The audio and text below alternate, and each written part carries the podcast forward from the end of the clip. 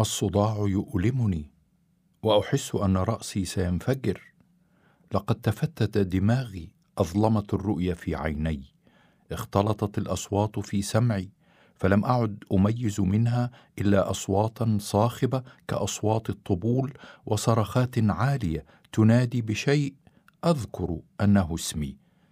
أحسست أني فقدت الذاكرة ونسيت كل الأشياء.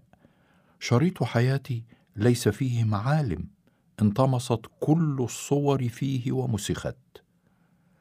قال لي الطبيب إنه ارتفاع شديد في ضغط الدم. الضغط؟ الضغط؟ وأنا لست مثقلا بالسنين فعمري لا يتجاوز الخامسة والعشرين. هذا الدواء عليك أن تأخذ منه حبتين فقط في اليوم لأنه شديد المفعول.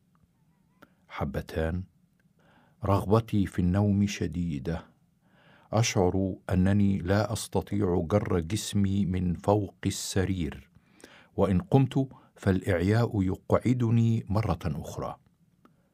هذه الحبوب جعلتني أكثر خمولا يا دكتور.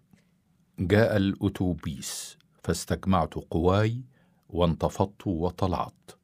رميت بجسدي على الكرسي العالي في مؤخرة الأتوبيس الموحد الدرجة بعد أن دفعني الزحام إليه أخرجت علبة سجائر أشعلت واحدة وكتمت دخانها في صدري. أعضائي تتفكك. الأشياء تدور داخل رأسي. هل في هذه السيجارة مخدر؟ صرخ المحصل. التحرير! عدلت عن النزول ورأيت أنني في حاجة إلى الجلوس والراحة. والمقعد الوثير يغري وهزات الأتوبيس تدغدغ خيالي. نظرت إلى المحصل وقد أخرج من جيب سترته اوراقا مالية راح يحسبها وأخذت أعدها معه. عشرة عشرون ثلاثون أربعون خمسون جنيهان ورقة بخمسة وعشرين قرشة قطعتان كل منهما بخمسة قروش. سرت في أوصالي رعشة فأغلقت زجاج النافذة على يميني. تعلقت عيناي بأضواء الطريق المتلاحقة. ورأيتني أتأهب للقفز بسرعة. الباب أمامي ومقعد المحصل على يساري. لعابي يسيل. قلبي دقاته تغطي كل الأصوات. فتح الباب وقف الأتوبيس ثم شرع يغادر المحطة. لف المحصل النقود وأراد أن يدسها في جيبه. وضع قلمه خلف أذنه كعادته بعد عد النقود.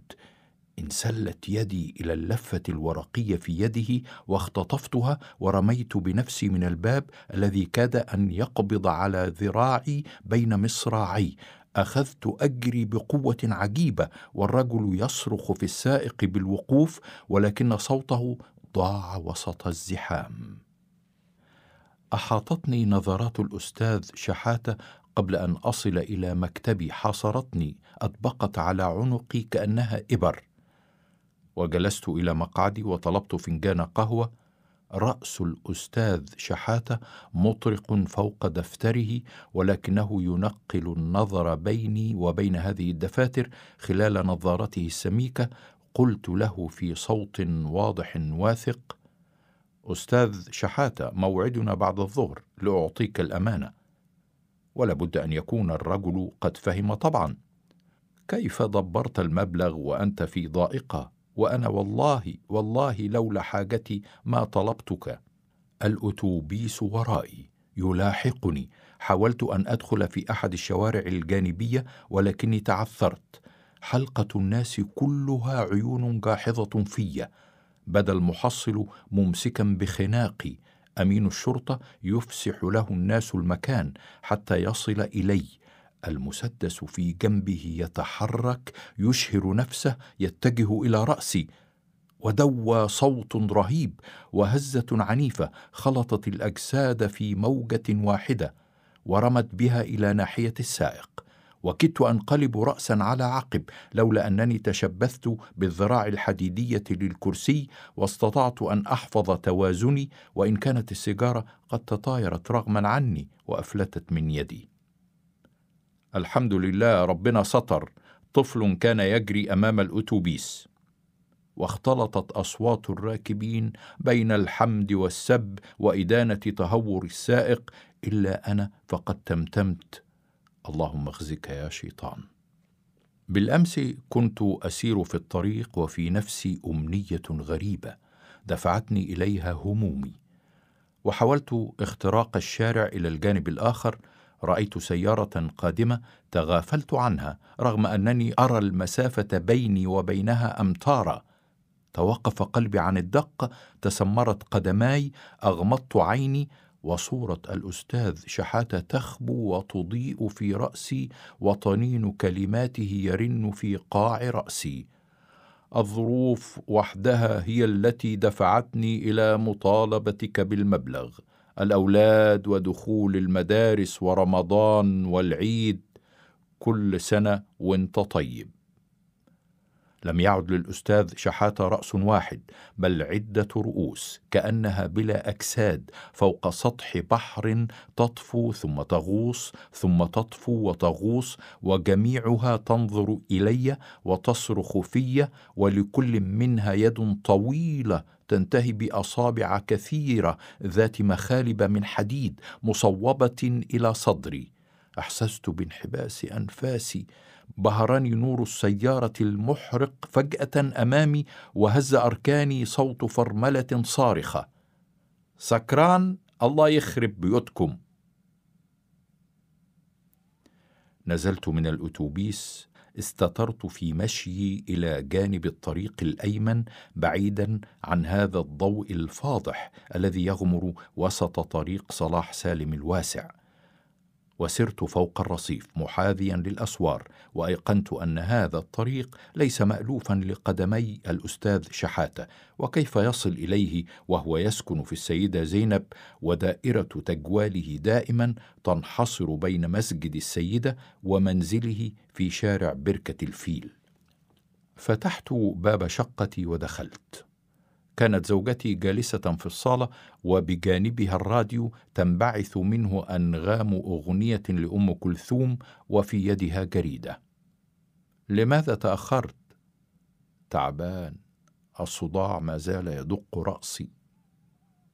خلعت ملابسي وأنا مجهد، دخلت الحمام لأتوضأ ولم أنصت لحديثها المتقطع، فرشت سجادة الصلاة ولم أستطع أن أصلي واقفا فقعدت. دماغي سيتحطم سيتحطم. أحسست أنني أحمل جبلا موجعا فوق عنقي علي أن أرفعه وأضعه في ركوعي وسجودي. مالك ليس من عادتك أن تصلي وأنت جالس ولم أجد طاقة للكلام معها بل إني أشعر بالضيق من الكلام حتى مع زوجتي. ذهبت اليوم إلى المراقب العام ووقع لي الإجازة. أسبوع أقضيه فوق سريري. ما لي أشعر كأنني لم أنم منذ شهور. بلعت الحبتين ورميت بجسمي فوق السرير. لمحت زوجتي في مقعدها. ملامح وجهها تختلط في عيني ولكني ما زلت أميز هذه الابتسامة الدائمة المرسومة على فمها. أحسست أنها منتشية بالأغنية. حقا إنك أنت الإنسان الوحيد الذي يمنحني طاقة احتمال هذه الحياة. هذه الهموم وهذه المعيشة المنهكة التي يعيشها الناس هنا في القاهرة. تعرفت على زوجتي وأنا في الجامعة رأيت فيها الفتاة الوادعة الحيية الجميلة التي أقنعتني. ورأت هي في شابا يمتاز من أترابه بالرجولة والنجابة كما قالت جمعنا حب عنيف ضحيت في سبيله بأشياء كثيرة وأثقل كاهلي بأعباء أكثر. آه دماغي. وزوجتي رغم حبها لي لا ترفق بحالي. أرادت أن يكون بيتنا مجهزا بما يجهز به المنزل الحديث قبل أن نتزوج. لكن يا حبيبتي الناس عادة يبدأون بخطوة ثم خطوة وأنت تعرفين الموظف المبتدئ مرتبه صغير وكيف تكثر أعباؤه؟ لأنه فكر في الزواج المبكر مثلي. وماذا يقول الناس عنا لو جاءوا لزيارتنا؟ هل يرون البيت أقرع هكذا؟ بلا نجف ولا ستائر ولا ديكورات أنا لست أقل منهم. لا يهم. كل شيء يهون من أجلك. وهان كل شيء بالديون. الصداع دفقات الدم في رأسي كأنها ضربات مطرقة حديدية تهشمه وشعرت بسريري يتحرك يلف يعلو ويهبط. وتاهت معالم الحجرة واختلطت الزوايا. وشل الإعياء أعضائي حبات العرق البارد تجمعت فوق جبيني. ساد السكون فجأة أرجاء المكان. ورأيت زوجتي تقف بجانبي وفي يدها الجريدة وعلى وجهها علامات حزن بادية.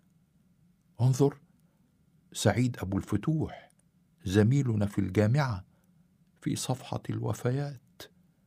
سعيد سعيد أبو الفتوح أربعة وعشرون عاما. ستة عشر منها كد وتعب في التعليم لم يذق طعما لحلاوة الدنيا بعد هذا العناء لم يمهله الزمن لم ولم ولم. هكذا يقف الموت قريبا منا كأنه الظل وبكيت رغما عني. سعيد لم يعد من الأحياء لن تراه بعد اليوم. آخر مرة كانت منذ أسبوع كان يقول لي وكله أمل. إنه يفكر في الزواج بعد أن ينتهي أخوه الأصغر من التعليم ويستطيع أن يتحمل عبء البيت من بعده. غادر يا دهر امتدت يدي تبحث عن علبة السجائر وطويت الوسادة ووضعت رأسي فوق طيتيها وأشعلت سيجارة. زوجتي بجانبي غطى قسماتها الوجوم. لم يعد في الحجرة إلا الدخان والصمت والحزن. تعلقت عيناي بحلقات الدخان الصاعدة إلى السقف حول المصباح. قلبي ينقبض. مر بي خاطر غريب. بالأمس زرت خالتي ورأيت أحد أصدقائي الذين لم أقابلهم منذ التخرج وجلسنا معا على مقهم بميدان التحرير نسترجع شريط الماضي. وخالتي لم أرها منذ ستة أشهر إلا بالأمس ساقتني رجلاي إليها بلا إدراك لم أدري لماذا وجدتني أحن إلى رؤيتها أهي زيارة الوداع؟ أحقا مات سعيد أبو الفتوح؟ ضقت بالسيجارة فأطفأتها ودفنت رأسي بين طيتي الوسادة في الصباح حاولت زوجتي أن توقظني كالعادة فوجدتني متصلبا. برودة شديدة تثلج أطرافي التي علتها صفرة غريبة. صرخت جاءت أمي وإخوتي مشدوهين وبكت أمي في صمت وصرخت أخواتي. رن جرس المنبه فانتفضت مذعورا وأنا أتلفت غير مدرك للمكان ولا يعلق بلساني سوى كلمة لا لا أقولها بفزع ولما تزل علامات دموع جافه حول عيني. هبت زوجتي منزعجة من نومها. ما لك؟ اللهم اجعله خير. وشددت غطائي القصير على رجلي.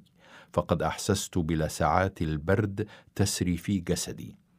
مضت أيام إجازتي. لم أغادر فيها المنزل. وأحسست بضيق زوجتي يرسم على وجهها التقطيب الدائم كلماتها معي قليلة متذمرة. هل سنظل هكذا حبيسين؟ لا نخرج حتى لشم الهواء. لقد أصبحت أضيق بلقاء الناس بل أخافهم. أحس أنهم عيون تجمعت نظراتها في بؤرة واحدة هي أنا. وأيد طويلة تحوط عنقي أين الطريق الآمن الذي أسير فيه فلا أجد واحدا من البشر يحاصرني بنظراته؟ الأستاذ شحاتة وإن لم يطالبني في مرة فإن كل خلجه فيه ناطقة صارخة حركاته وكلماته التي يرمي بها هنا وهناك تلتف حول رقبتي كأنها حلقات حديدية. في المساء وقبل أن يطلع النهار الذي سأعود فيه إلى عملي مرة أخرى كان موعد الدواء. ليس بالعلبة سوى شريط واحد به عشر حبات وقبل أن أنام كان الشريط على الأرض فارغا تماما. thank